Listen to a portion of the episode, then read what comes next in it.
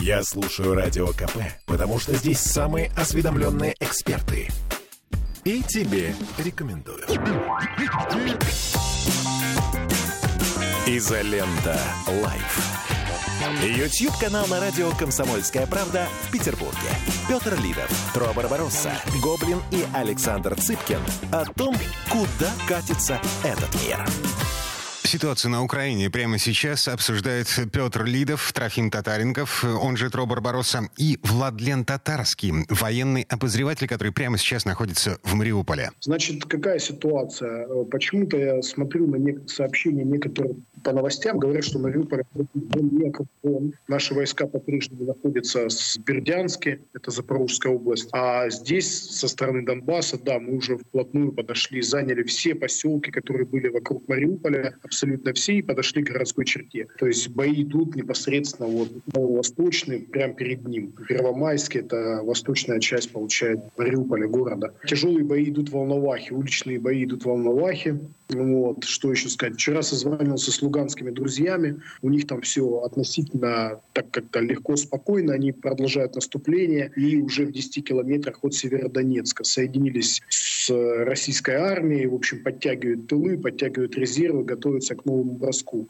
Вот. 57-я бригада, она, которая там держала оборону, она разбежалась буквально. Их там вылавливают по лесу, все повара и связисты. Ни одного, ну, ну так они, по крайней мере, ну, в общем, короче, такие вот новости. Слушай, а как, э, есть ли какие-нибудь данные о настроениях с той стороны? Потому что много информации о том, что, ну, действительно, там э, перехваты вроде бы каких-то сообщений из Мариуполя, в том числе вот некий командир там сообщает, что надо срочно нас выручать и так далее. Есть ли там признаки, скажем так, деморализации той стороны или нет? Я знаю точно, что признаки, я вот как раз разговаривал с харьковскими товарищами, скажем так, э, на харьковском направлении. Там началась уже у противника паника потому что все эти удары бомбами, ракетами, ну, они поднятию боевого духа ну, никак не способствуют, понимаете, да? Здесь тоже я читал это сообщение, что он в панике. Наши целый день методично обстреливают все их огневые позиции. Буквально целый день. Если все эти 8 лет мы терпели э, вот эти вот Минские соглашения, и противник просто безнаказанно нас обстреливал, то теперь ситуация поменялась. У них явно, ну, как бы, они испытывают недостаток в боеприпасах, они испытывают недостаток,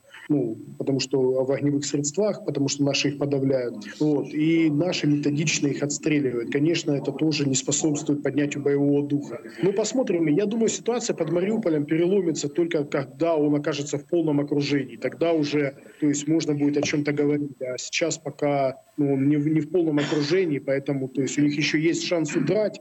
Слушай, а вот э, шанс удрать, ну я понимаю, я так понимаю, что там просто есть какие-то дороги, которые не контролируются выезда из Мариуполя. Э, об этом речь, не полное окружение, правильно? Нет, нет, если посмотреть на карту, не полениться, да, mm-hmm. наши войска находятся в Бердянске. Бердянск это 85 километров от Мариуполя. Дальше войска не продвигались. Это я вчера получил подтверждение тоже от одного ну, человека, который в этой группировке. То есть Э, поэтому у них достаточно еще большой коридор, который соединяет их с остальной Украиной. Угу. И с этим возникает вопрос, почему они не проводят эвакуацию населения. То есть по вот этим дорогам можно было беспрепятственно вывести всех желающих. Там, то есть нет никакого кольца простреливаемых дорог, которым вот нельзя было бы вывести людей. То есть все бы могли покинуть. Э, но просто они, э, вот, кстати, вот эти мирные жители, которые порвались, они подтверждают, что действительно действительно это не какой-то там фейк, не какая-то там фантазия журналистов.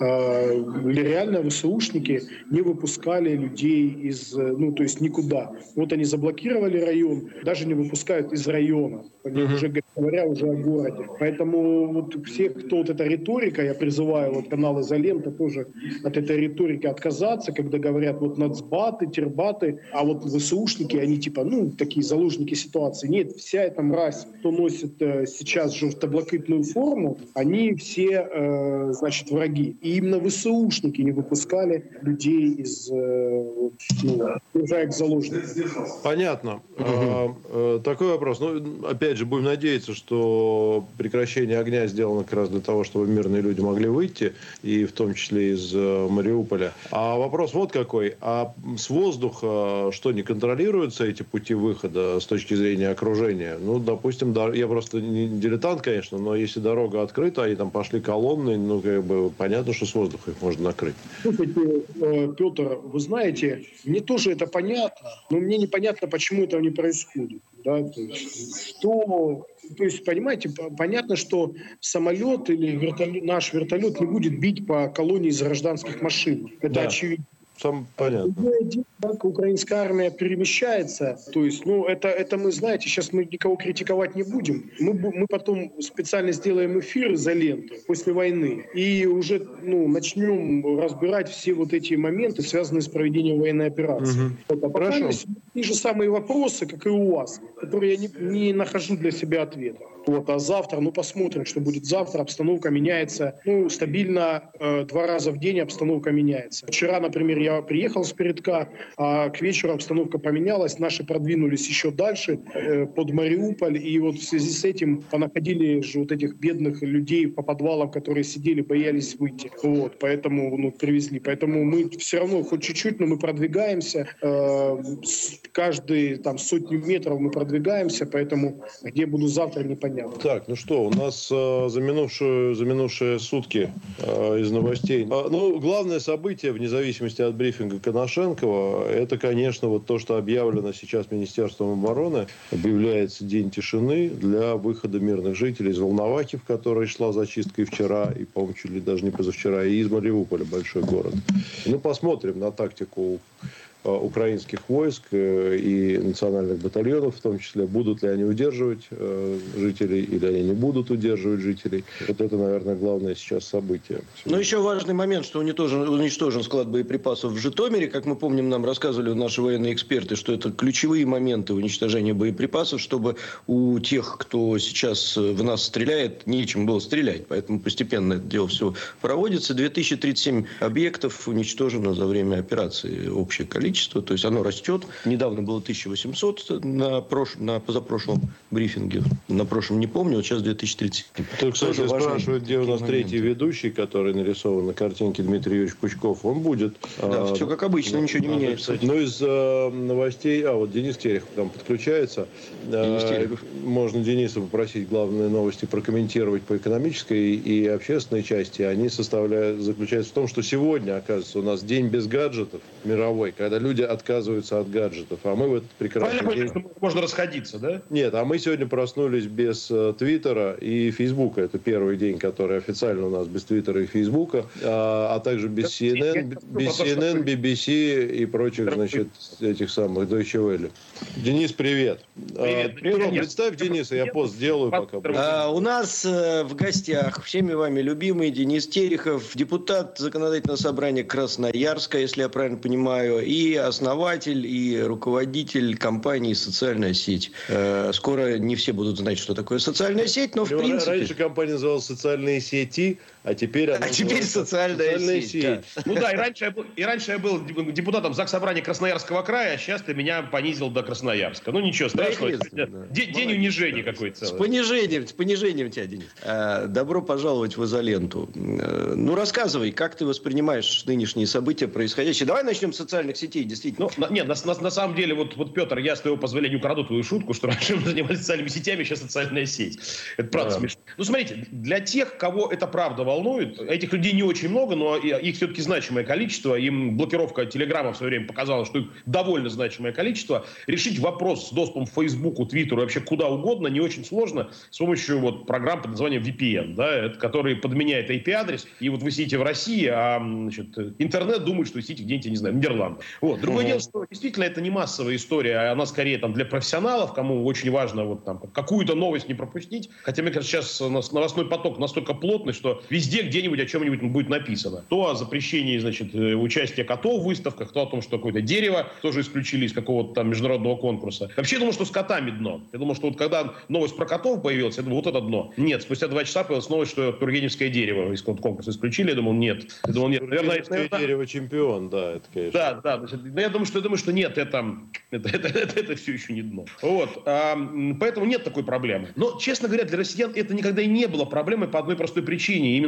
ВКонтакте и Одноклассники, самые популярные социальные сети в России. Именно там происходит главное общение. В Фейсбуке общаются, ну, это, профессионалы информационные, да, ну и всякие эти самые сумасшедшие или не сумасшедшие политики. А, ну, а так они продолжат общаться с помощью, повторюсь, вот этого самого, этого самого VPN. Меня куда больше волнует то, что у нас проблемы с программным обеспечением могут начаться, да, там и Microsoft заявил об этом, и, там, и, и, и различные другие компании, которые представляют, представляют программное обеспечение, потому что русских аналогов нет, и вот новость, которая прозвучала о том, что российские власти всерьез задумываются о том, чтобы перестать там, запрещать использовать пиратское, пиратское программное обеспечение, это, конечно, страшная новость. Мы 10 лет, мы 10 лет учились платить, платить соблюдать копирайт. 10 лет, если не больше. И вот, видимо, придем, будем разучиваться обратно. Знаешь, Денис, вот сегодня шутка дня была. После объявления Microsoft о запрете продаж Windows на территории России, в России узнали, что Windows платный. Э, у нас пиратская, пиратский софт все равно составляет сейчас больше половины, как сегодня нет, я прочитал нет, статистику. Уже, уже нет. Компания Adobe, например, все, что касается корпоративных игроков, победила пиратов, потому что... Корпоративные, да, тут вопрос. действовала в части фотошопа и там других, других Это программ. да, тут ты прав.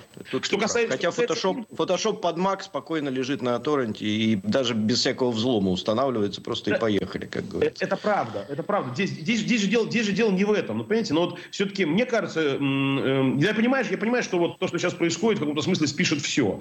Вот, но, тем не менее, но ведь э, вот, вот, вот мы так долго учились быть цивилизованными, чтобы потом вот по щелчку за несколько дней... Но сказать, ведь заметь же, что, э, как говорится, не мы начали э, этот камп, понимаешь? Э, Изолента Live. Бесконечно можно слушать три вещи. Похвалу начальства, шум дождя и радио. Я слушаю радио КП и тебе рекомендую. Изолента Live. YouTube-канал на радио «Комсомольская правда» в Петербурге. Петр Лидов, Тро Барбаросса, Гоблин и Александр Цыпкин о том, куда катится этот мир. И возвращаемся в изоленту. Денис Алексеев, 200 рублей. Дмитрий Юрьевич, здравствуйте. Вас, правда, назначили главой Госкинозвука. Сегодня в интернете были новости. Ну, шутка. Это, это же шутейная новость панорамы. Да. В а, да? а, я не видел. В Таллине закрыт фармзавод из-за санкций, пишут, кстати. А, да, тут вопрос Иван Краснощеков, тысячу рублей Дмитрию Юрьевичу. Фильмы с вашими переводами останутся на платформе Wing или, по вашему мнению, и по вашему мнению, платформа переживет ли санкции? Понятия не имею. То есть ей занимается Ростелеком, контора не бедная, поэтому, наверное, переживет. Это российская платформа, надо да. понимать. И она на российский рынок-то в основном так, работает. Точно. Как бы она ни, рабо... не называлась, она российская. Фильмы куп... куплены за кордоном, на них есть лицензия. Другое дело, что лицензия может иметь ограниченный срок. То есть, например, права на показ в онлайне закуплены, например, до 2022 года, и тут раз закончились. Такое может быть, да. Вопрос вот хороший есть. Ольга Сазонова, Дмитрий Юрьевич, нас ждет железный занавес? Чисто для справки. Железный занавес, он же Iron Curtain, это э, мероприятие, организованное странами Запада. Это не советское изобретение. Это гражданин Черчилль предложил опустить железный занавес, чтобы никто не видел происходящего в Советском Сегодня Союзе. Сегодня годовщина Фултонской речи. Вот. Где да. это понятие первый раз было озвучено. Для чего это было сделано? Исключительно для того, чтобы западные люди не видели никаких успехов, которых добивается Советский Союз. Чисто на всякий случай. Карточки продуктовые в Советском Союзе отменили раньше, чем в Великобритании. И все остальное, то есть стремительное развитие советской экономики, его не должен был видеть никто. Надо было только поливать говном. Вот для этого оттуда опустили железный занавес. То, что вы видите в настоящий момент, вот только что упомянули, что мой канал заблокировали на Украине. Зачем? Чтобы жители тамошние никакой информации, показывающей ситуацию под другим углом, никакой абсолютно не видели. Ну и здесь я бы рекомендовал обратить внимание на следующее.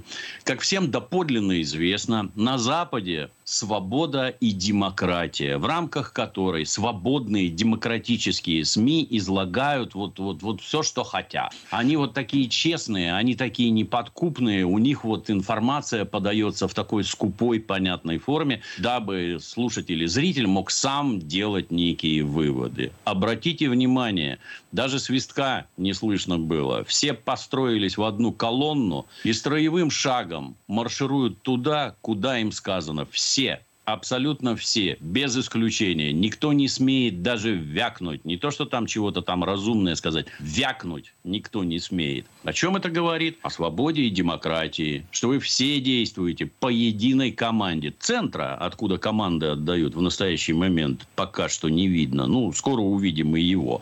Но вот вам, пожалуйста, все свободы и вся ваша демократия. По свистку тут же все русские уже в Европе на положении евреев перед началом и во время Второй мировой. Если уже Макфол, этот бывший, как его, посол у нас в Российской Федерации, пишет в твиттерах, Каждый русский виноват в том, что происходит. Каждый.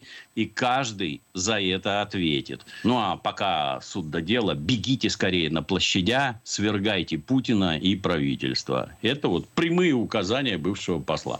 Не сомневайтесь, он и когда службу здесь нес, занимался ровно тем же самым. Не так открыто, но тем же самым. Ну, отгородятся от нас железным занавесом? Да, уже отгородились.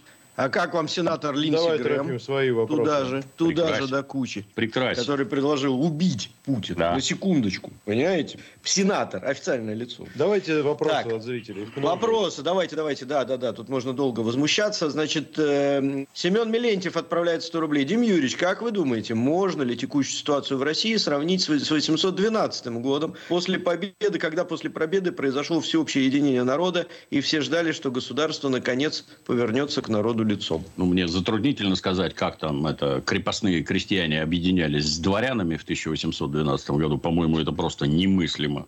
Раз. И при полном отсутствии каких-то средств связи, даже телефонов, не говоря уже про интернет и фейсбуки там и прочее. Поэтому никакого единения там не было. Другое, заметно было, что если до нападения французов все дворянство говорило по-французски, местами лучше, чем сами французы, потому что учили с раннего детства лучшие преподаватели, то это как-то отошло на задний план. Вот это вот европейские прелести. Не надо тут по-французски разговаривать. Это язык врага. Это да.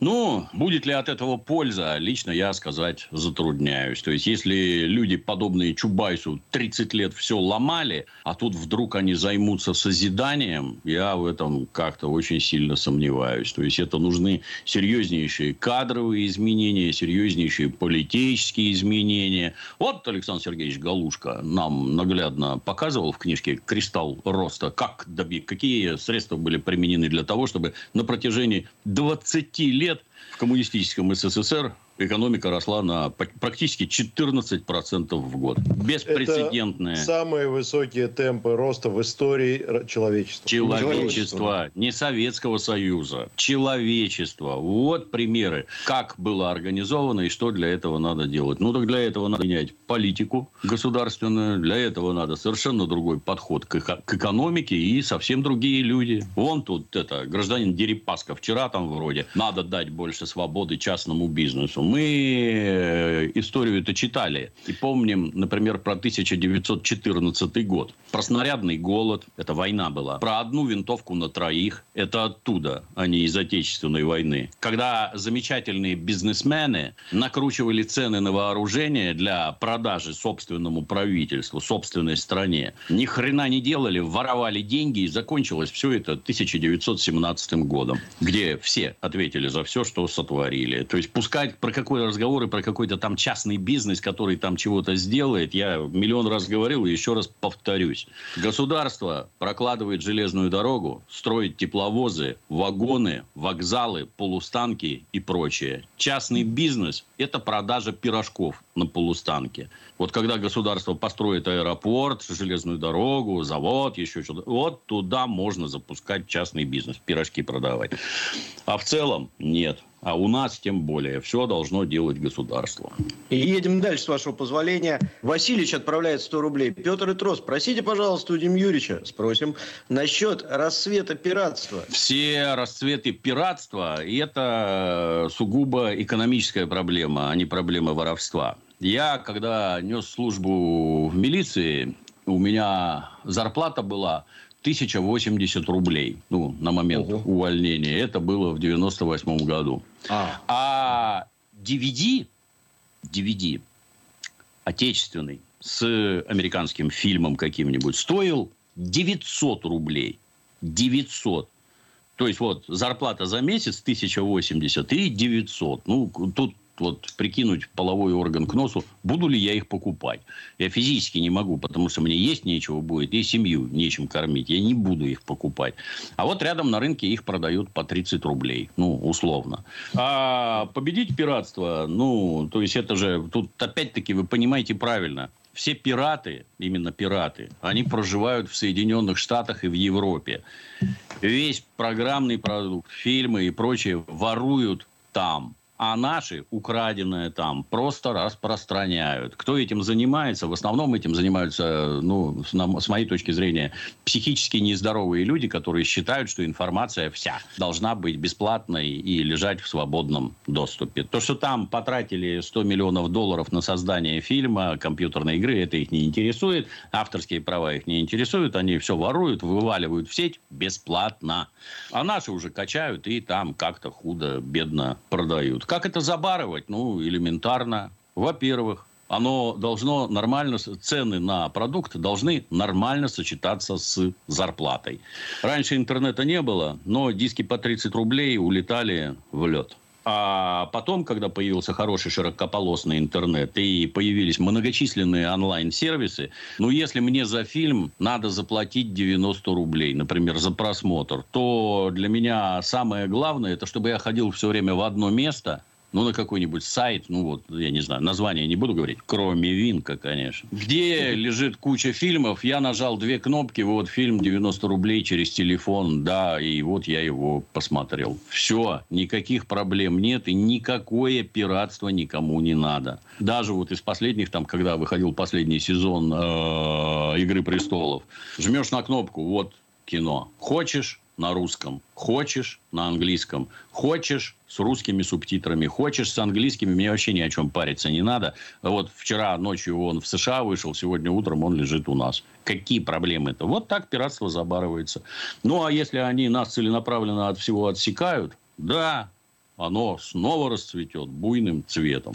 Ну и потом опять проблемы будут вернуть граждан в цивилизованное состояние, чтобы они снова начали за все платить. Это будет непросто. Спасибо вам большое, Дмитрий Юрьевич, за э, подробные разъяснения. Очень многим все встало на, очень многих все стало на свои места, в том числе у меня. Кое-что подправилось как обычно, как штатного малолетнего дебила. Вот, спасибо огромное. Э, увидимся, услышим. Все, спасибо, парни. Дмитрий Юрьевич, спасибо. Всем пока. Спасибо. Войскам спасибо. успехов. Граждане, держитесь. Да, берегите себя. Все, все берегите себя. И Дмитрий Юрьевич особенно. Изолента Live. Попов изобрел радио, чтобы люди слушали комсомольскую правду. Я слушаю радио КП и тебе рекомендую. Изолента. Live. YouTube-канал на радио «Комсомольская правда» в Петербурге. Петр Лидов, Тро Барбаросса, Гоблин и Александр Цыпкин о том, куда катится этот мир. И возвращаемся в изоленту. У меня тут появился любимый, как я уже говорил, любимый новый новостной телеграм-канал сейчас появился, называется «Короче». Я даже кину, наверное, под эфиром эту ссылку на него.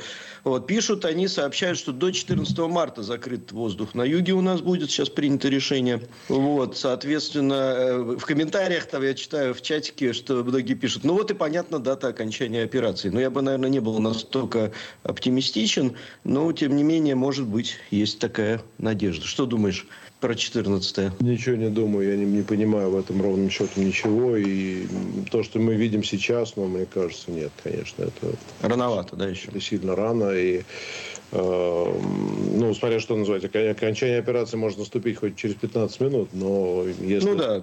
У меня есть э, единственное, я понимаю совершенно четко вот что, что она будет доведена до конца. Это, тут вопросов вообще никаких нету. А, чего бы это ни стоило. И задача российского руководства и российской армии, чтобы вот это, чего бы это ни стоило, было минимальным с точки зрения ущерба для Украины, для э, жителей этой страны, ну и для наших ребят тоже, для всех. Вот. Но то, что она будет доведена до конца, у меня вообще нет никаких сомнений. А, Дмитрий Юрьевич, общая оценка ситуации? Ну, ужасно в целом, чисто по-человечески. Как ни называй, спецоперация или еще чего-то, это война. Война не быстрая, война с жертвами с обеих сторон, что характерно. Не только украинских нацистов убивают, но и украинские нацисты убивают наших. Ничего хорошего в этом нет кругом, со всех сторон вся эта демократическая мировая общественность наконец-то пришла в себя, сбросила маску и набросилась на нас, как нацисты на евреев, ну, в общем, как-то безрадостно. Можно ли было, давай так немножко, или, или Трофим, хочешь ты задавай вопрос, или от Не-не-не, говори, я... Давай я просто задам, потом, наверное, ты там. Через Слушай, раз. ну а вот хорошо, вот стратегически. Понятно, что с точки зрения сегодняшнего момента это действительно тяжелая ситуация для всех, эмоционально и так далее. А вот стратегически, могла ли Россия, с твоей точки зрения, этого избежать? В принципе. Или рано, или поздно все равно пришлось. Мне кажется, нет. То есть изначально в момент развала Советского Союза были предприняты совершенно неправильные шаги гражданином Ельциным. Было сдано на радость врагу абсолютно все. Многим кажется, что это Запад нас победил. Это не так в ЦРУ настолько обалдели от происходящего в Советском Союзе, поверить не могли годами. Надо же, какое случилось. Миллиарды долларов тратили, а тут вот само все посыпалось и развалилось предприняты шаги по уничтожению промышленности. Как нам гражданин Чубайс там делился откровениями, что он с коммунизмом боролся. Уничтожая предприятия, он боролся с коммунизмом. Ну, вот борьба с коммунизмом, это как там кто-то из наших великих за кордоном, не то Владимиров, не то Зиновьев сказал, что метили в коммунизм, а попали в Россию. Уничтожены предприятия, уничтожена промышленность. И что? Что мы можем производить? Хотелось бы узнать. Все вот эти вот дурацкие выступления на тему, э, как там, Россия сырьевой придаток Запада? Нет, это Запад технологический придаток России. У нас денег столько, что мы купим абсолютно все, что нам оттуда понадобится. А производить ничего не надо. Ну, когда вот такие люди стоят у руля с такими замечательными мыслями в голове, то это только вопрос времени, когда подобное случится. А случившееся сейчас, на мой взгляд, то есть, ну, как в известном анекдоте, отвлекусь на секунду, как строят советских космонавтов и сообщают товарищи офицеры, завтра полетим на Солнце. Товарищи офицеры говорят, вы что, обалдели, что ли? Мы же сгорим. Спокойно, товарищи. В ЦК не дураки сидят. Ночью полетите. Ну, вот в ЦК вроде не дураки сидят. И что получается-то? Что просчитаны ли последствия того, что Россия делает сейчас? Я не сомневаюсь, что просчитаны. И то, что на это пошли, говорит вообще о полнейшей безысходности, что по-другому уже тупо было нельзя. То есть надо выступать с военной силой печально все это. Ну, ну а что остается делать-то? Наши дорогие западные партнеры под все эти там хихи-ха-ха, как Владимир Владимирович сказал, пять волн расширения НАТО. Этого сугубо мирного оборонительного блока, пришедшего к нашим границам, понатыкавшего везде ракет, вооружившего и обучившего стаю пешеных гамадрилов для того, чтобы натравить на нас. Ну и что дальше бы сидели бы ждали? Я не знаю. Они бы сначала напали на Донецк, а они собирались напасть, напасть на Донецк, а дальше у них государственные деятели напрямую озвучивают, что Кубань – это исконно украинские земли, надо идти отвоевывать. Безысходность полная. Ничего, ничего другого уже сделать просто нельзя. Ну, спасибо Ельцину и всем этим ельциноидам, которые страну до такого довели. Спасибо. Вместо того, чтобы заниматься индустриализацией 2.0 или как это там теперь называется. Мне рассказывали какие-то идиотские сказки про ужасы сталинизма, ужасы коммунизма, еще чего-то там. Не надо мне ничего рассказывать. Надо зажать государству яйца в кулак и развивать промышленность, которая укрепит армию, чтобы нас все боялись. Потому что никаких других способов построения отношений с западными странами нет и быть не может. Только военная сила, которая стоит на границах и угрюмо смотрит. Что это вы, суки, там затеваете? Все, вот к, к этому, что характерно, в итоге и пришли под все рассказы про демократию, свободу и прочий бред. Это печаль. Вот. Дмитрий Ильич, а вот такой вопрос э, вдогонку, да, как бы, идеологически, вот им сейчас, им, я имею в виду, той стороне, нацистам этим, с которыми мы сейчас воюем, им подсунули очень интересные несколько э, идеологических направлений, да, Москаляку на Геляку, э, С Европа и еще несколько вот таких вот вещей, без виз, да, там вот это вот все. Ну, такое. И они вроде бы материально могли пощупать это. Вот, да, а давайте вот сейчас мы москаляку на геляку, и у нас сразу без виз. Э, и С Европа случится. И эта цепочка у них в голове засела. Я причем по социальным сетям вижу, что она у них очень плотно у некоторых э, засела. Ну вот мы сейчас освободим их, в чем сомнений нет. Да? И дальше что мы им э, можем дать? Не знаю. Тут я ничего сказать не могу. Для меня... Ну, вы бы что им дали, вот на ваш взгляд? А что я им могу дать? Рассказывать про то, как хорошо было в Советском Союзе. Советский Союз мы решительно отвергаем. У нас государство построено на отрицании всего советского. С моей точки зрения, это неправильно. Это мы из двух пистолетов стреляем себе сразу в обе ноги. И это раз. Ну вот, пришли мы туда. Что, Солженицына им вслух читать будем, которого у нас в школе преподают? Солженицын ярый поклонник бандеровцев и Власова. Надо такого? Или фашистского философа Ильина, поклонника нацистов и фашистов. Чего? Чего? У нас на государственном уровне эти вещи продвигаются. Или, может, там это повторюсь, уже в прошлый раз говорил, табличку улицы Степана Бандеры отобьем и повесим табличку улицы Маннергейма, не знаю. Ты, ты, я на твоем месте это предлагаю взглянуть под другим ракурсом. Сейчас вот эта вся отрава, все, что там накоплено за 30 лет, все это говно вольется в вены к нам если все это неким образом к нам присоединится. Все это вольется к нам. И как мы можем этому как-то противостоять. Какое у нас самое главное средство массовой информации? Эхо Москвы, что ли, которое тут прикрыли на днях? Ну, прикрыли-то на днях, а до этого сколько лет оно резвилось?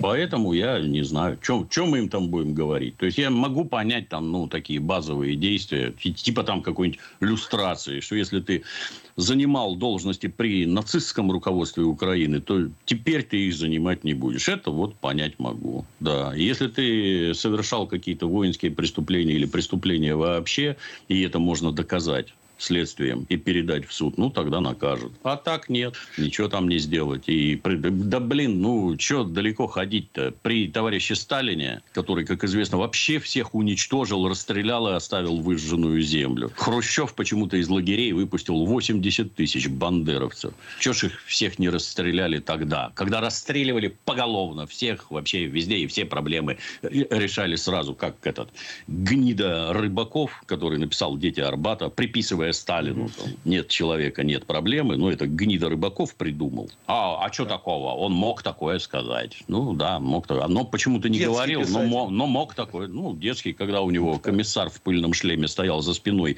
и держал маузер у его пустой башки, тогда ага. он что-то там приличное делал. Ушел комиссар, сразу дети Арбата и кучи говна, наложенные на нашу историю.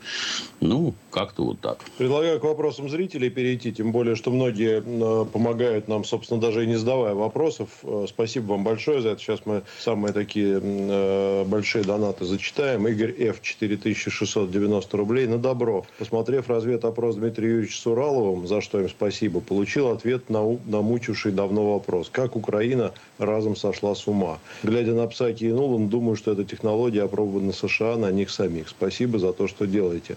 Да, это, скорее всего, Дмитрий Юрьевич, спасибо тебе и Семену Уралову. Действительно потрясающий настоящий разведопрос. Обязательно э, пойдите и посмотрите. Да. Единственное, тут вот ребята пишут, что на Украине заблокирован твой канал, да. Дмитрий Юрьевич. Да, сегодня с утра внезапно там это, там такой накат идет на канал, там такое количество этих дегенератов бежит с Украины гадить в комментариях, что просто туши свет натурально. А тут раз, и все исчезло. Я сразу подумал, что, наверное, заблокировали. Да. Александр 80, 2000 рублей. Дмитрию Юрьевичу огромный респект. А, спасибо за 2000 рублей. Он единственный, кто смог организовать целую политику по воспитанию молодежи, создал целую плеяду суперзвезд и использовал свою популярность во благо. Огромнейшая благодарность. Всем, кто считает себя пиарщиком, надо брать с него пример. И возвращаемся в изоленту. Изолента Live. Я слушаю «Комсомольскую правду», потому что «Радио КП» — это корреспонденты в 400 городах России. От Южно-Сахалинска до Калининграда. Я слушаю «Радио КП» и тебе рекомендую. Изолента. Live. YouTube-канал на радио «Комсомольская правда» в Петербурге. Петр Лидов, Тро Барбаросса, Гоблин и Александр Цыпкин о том, куда катится этот мир. И возвращаемся в изоленту. Сегодня Samsung показал великолепную э, гибкость. Я считаю, что это образец э, того, как надо себя вести. Они сказали, мы прекращаем поставки Samsung э, из Кореи в Россию по, по, по идеологическим соображениям. Ну, американцы им напихали. Но все производства, которые в России, а они у нас производят вообще все, что можно, они все продолжают работать и продажи оставляют. Вот это нормально. И, и также мог сделать и Microsoft, да, что мы из Америки перестаем поставлять. Но то, что что в России у нас офис есть, вот, то поставляем. Но ведь, видишь, они предпочитают вот так. И тут должен быть выход рубль, вход 5, как ты думаешь, потом, после всего этого? Ну, смотрите, давайте все-таки, давайте все-таки честно скажем, корпорации, какими бы ни были национальными, они должны подчиняться и вынуждены подчиняться законам вот тех стран, на территории которых они работают. И было бы странно, если бы они подчинялись, как бы они нас не любили, и как бы э, выгодно не было им здесь что-то продавать. Ну, потому что для них тоже, в счете это вопрос там, там закрытия или вопрос там угрозы, угрозы как бы их там банкротства. Поэтому, поэтому я, так, я в каком-то смысле ну, с пониманием отношусь к тому, что они делают. Это, ну, это, это, это, это ужасно, это некомфортно, это, это дико, но это вопрос, вопрос, это не, не, вопрос не к Microsoft, вопрос не к Samsung, а вопрос к этим нашим, как их принято сейчас называть, западным партнерам. Ну да, а ты думаешь, вот, вот все закончится, допустим, там, ну, через месяц, да, ну, условно, э, через год, неважно когда, а мы не про сроки. И вот они все ломанутся сюда, как ужаленные обратно, да, ну, ведь ломанутся же. Э, с оговоркой. Как ты думаешь? Быстро, быстро кошки родятся и санкции вводятся, а отменяются они как раз очень медленно. Поэтому, э, ну, поэтому не будут я медленно про, Я про, я про бизнес, но они все равно рано или поздно сюда придут. Как ты думаешь, мы должны что-то им сказать, э, э, когда они сюда вернутся? Или все же скажем, ребят, пожалуйста, добро пожаловать, вы нас отодрать пытались, пожалуйста, на здоровье, проходите, работайте, зарабатывайте у нас. Как ты считаешь?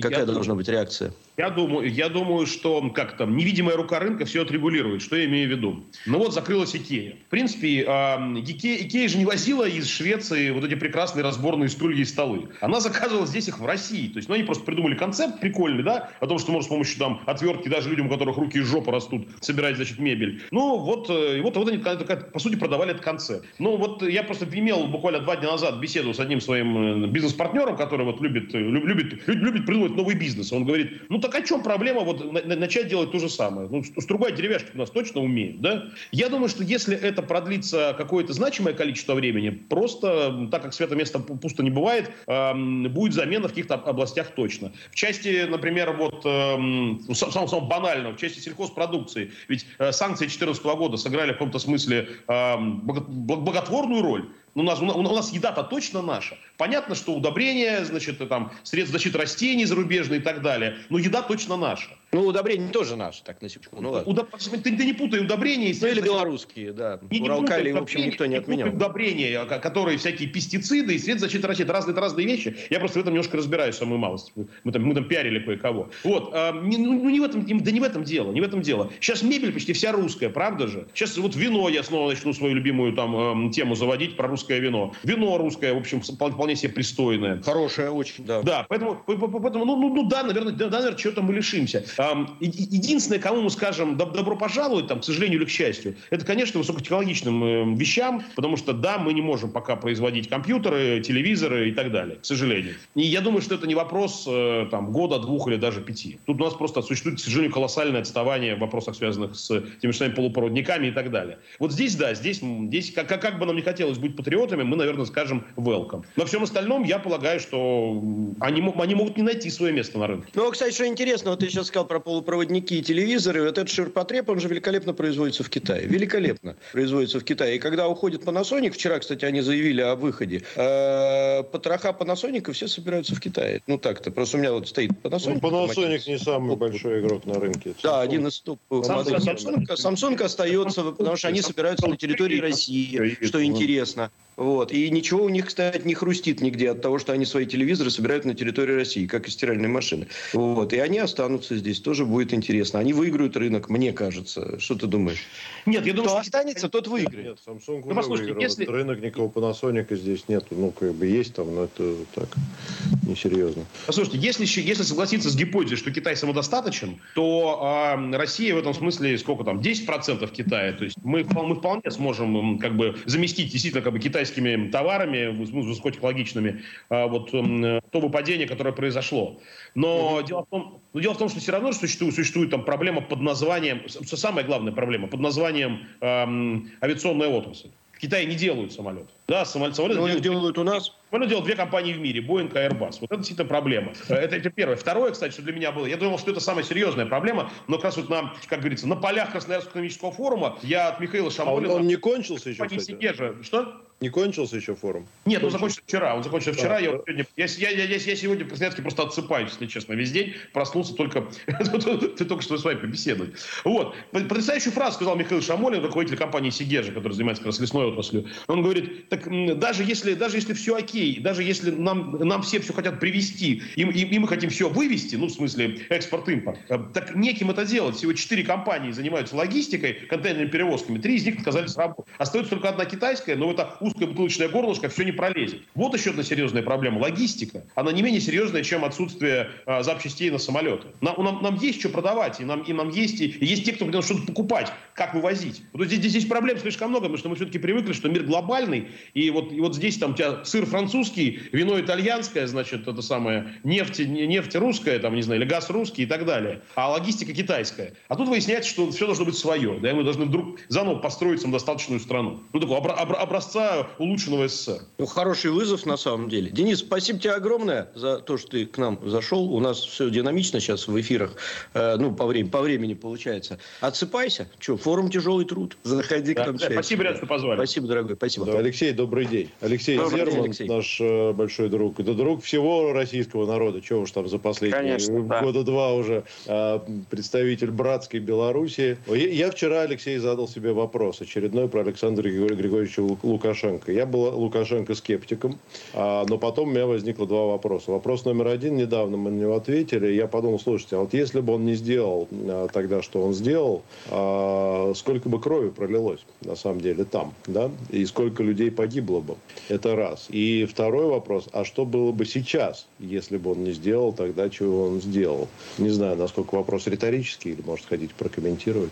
Да, конечно, прокомментирую. Вот сейчас э, там с расстояния и с определенного промежутка времени видно, да, то есть 20 год Беларуси, попытка госпереворота. И совершенно четко, что это был элемент гораздо более такой серьезной картины. Просто мы должны были бы пасть как союзник России. Ну и тогда Украина, Польша, Литва, Прибалтика вся объединялась бы вот в это антироссийское междуморье. Вот. Но это все продолжилось. Мы увидели, что Украина все равно готовилась э, к этому нападению на республики Донбасса. И сейчас, конечно, мы, предоставляя территорию и помощь э, России, в общем-то, серьезным образом предотвратили, наверное, огромную войну. Да, э, это тоже, в общем-то, спецоперация. Понятно, будут жертвы, но если бы она не произошла, если бы Беларусь сейчас не вступила в едином строю с, с Россией, то, конечно же, было бы все гораздо хуже. Понятно, что еще не закончено это все, и это какое-то время будет продолжаться, и санкции, опять же,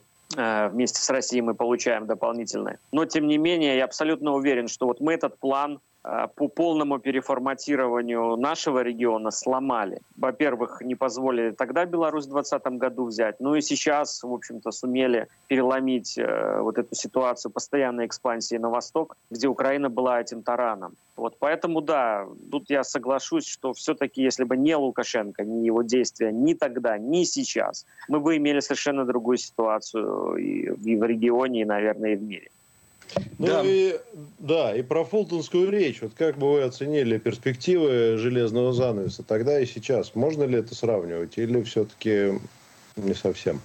Ну, э, да, аналогии использую, в том числе и я. Холодная война 2.0, железный занавес 2.0. Ну, понятно, что не будет полного повторения. Все-таки и мир изменился, и мы понимаем, что в, теперешнем глобально связанном мире, мире там, интернета, очень сложно обрубить все связи. Да? Ну и самое главное, мне кажется, что и Запад уже не тот. Все-таки это не единственный полюс в мире, и это уже не большинство населения планеты, да, пусть они еще мощны, пусть Европа и США там как-то пытаются консолидироваться сейчас э, против России, но все равно есть другие голоса. И не получится уже такого, условно говоря, биполярного мира. Он будет сложнее, э, трехполярный, может быть, еще более. Э, мы видим, как та же Турция ведет себя относительно осторожно и не вводит санкции, не вводит блокаду, не закрывает в итоге Босфор, хотя это страна НАТО, и в 50-х годах они, конечно, бы была полностью на западной стороне. То есть мир изменился, поэтому какой-то занавес опустится в виде, ну, к сожалению, вот давления и на русских, которые живут за рубежом, особенно на Западе, в виде попыток отрезать нас от технологий, от финансов. Это, ну, такая война, направленная на, условно говоря, чтобы перекрыть развитие России. Но вот такого повторения не будет, потому что мир уже слишком связан, уже есть, э, скажем так, дыры на самом Западе, и, конечно, есть новые центры силы, с которыми у России достаточно хорошие отношения, в том числе в Азии и в Евразии. Поэтому что-то похожее на холодную войну, конечно, будет происходить, но конфигурация будет совершенно другой. А вот здесь вынуждены прерваться. Уходим на пару минут рекламы. Изолента Лайф.